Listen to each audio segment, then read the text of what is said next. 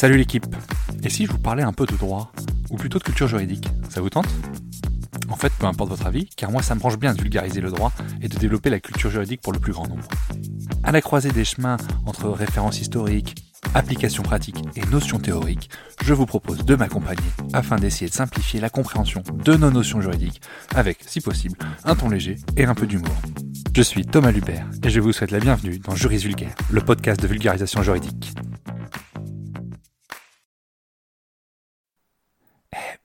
Toi, si tu veux me donner un petit coup de pouce, donne une note et un avis sur le podcast. Ça aide au référencement et surtout ça me fait très plaisir. Allez, bonne écoute.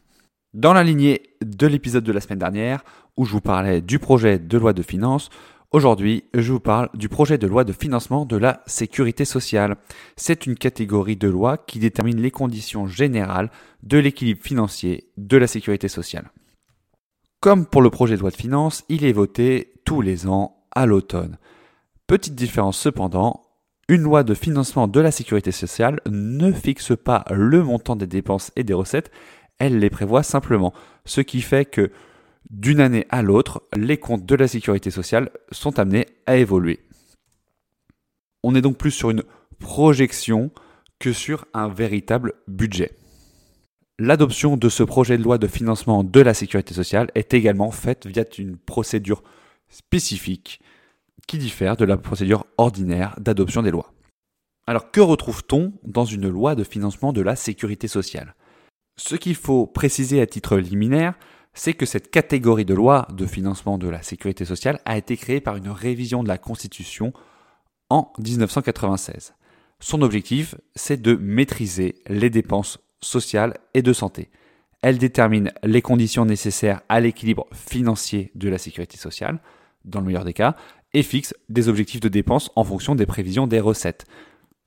De fait, on retrouve dans une loi de financement de sécurité sociale les prévisions de recettes de la sécurité sociale pour chaque branche, les objectifs de dépenses, comme je le rappelle, on n'a pas de budget max de dépenses, c'est juste des objectifs de dépenses, notamment l'objectif national de dépenses d'assurance maladie, ce qu'on appelle l'ONDAM.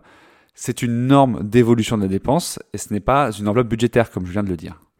Je risque de me répéter, mais on n'est vraiment pas sur une loi qui a une portée budgétaire. C'est juste une loi de financement et donc de prévision. La loi de financement de sécurité sociale donne au Parlement un droit de regard sur l'équilibre financier de la sécurité sociale. C'est un contrôle qui est limité. Le Parlement n'a pas le pouvoir de fixer lui-même les recettes de sécurité sociale. La loi de financement de sécurité sociale n'autorise pas la perception des recettes. Elle ne fait que les prévoir. Alors comment est adoptée une loi de financement de sécurité sociale ? La loi de financement de sécurité sociale, elle est votée par le Parlement tous les ans, à la même période, en même temps que la loi de finances, c'est-à-dire à l'automne. La procédure parlementaire pour l'adoption d'une loi de financement de sécurité sociale, elle est définie par l'article 47-1 de la Constitution, qui a d'ailleurs déjà fait l'objet d'un épisode de podcast, lors de la réforme des retraites, puisque je vous rappelle que la réforme des retraites a été passée via une loi de financement de la sécurité sociale rectificative, à qui on a appliqué cet article 47-1, puisque les lois rectificatives de financement de sécurité sociale sont votées dans les mêmes mesures que les lois de financement initiales. Le projet de loi de financement de la sécurité sociale doit être déposé à l'Assemblée nationale au plus tard le 15 octobre. L'Assemblée nationale dispose alors d'un délai de 20 jours pour examiner le texte en première lecture. Si l'examen du texte n'est pas terminé au bout de 20 jours, le gouvernement transmet le texte au Sénat sans qu'il ait été adopté par l'Assemblée nationale. En première lecture, le Sénat dispose d'un délai de 15 jours. Au total, le Parlement doit se prononcer sous 50 jours. Le projet de loi de financement de la sécurité sociale peut être adopté par voie d'ordonnance, c'est-à-dire prise en direct par le gouvernement. Comme je l'ai mentionné un peu plus tôt, en cours d'année, une loi de financement de sécurité sociale peut être modifiée via une loi de financement de sécurité sociale rectificative. Et comme je l'indiquais, cette dernière doit également respecter les mêmes règles d'adoption que la loi initiale. Pour plus d'informations, je vous renvoie à l'épisode 6 du podcast qui traitait déjà de l'article 47-1 de la Constitution. Il faut bien comprendre que c'est généralement via cette loi de financement de la sécurité sociale qu'interviennent les réformes liées à toutes les prestations de sécurité sociale, que ce soit les maladies, le soin, la retraite, le chômage. Tous ces éléments sont généralement contenus dans une loi de financement de sécurité sociale. C'est donc que cette loi revêt une importance très importante dans le budget de l'État, suffisamment importante pour en faire un projet à part du projet de loi de finances.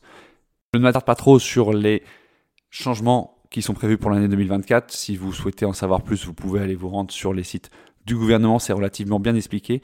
Je vous laisse sur ces bons mots et je vous dis à la semaine prochaine pour un nouvel épisode de Juris Vulgaire. Salut la team! Et voilà, c'est la fin de l'épisode. J'espère que vous aurez appris des choses. Encore une fois, si vous voulez me donner un petit coup de pouce et m'aider dans le référencement du podcast, je vous invite à laisser une note 5 étoiles sur Apple Podcast ou sur Spotify et également laisser un avis sur Apple Podcast. Déjà, ça me fait vachement plaisir et en plus, ça convainc d'autres personnes d'écouter. Alors, merci d'avance. À plus la team.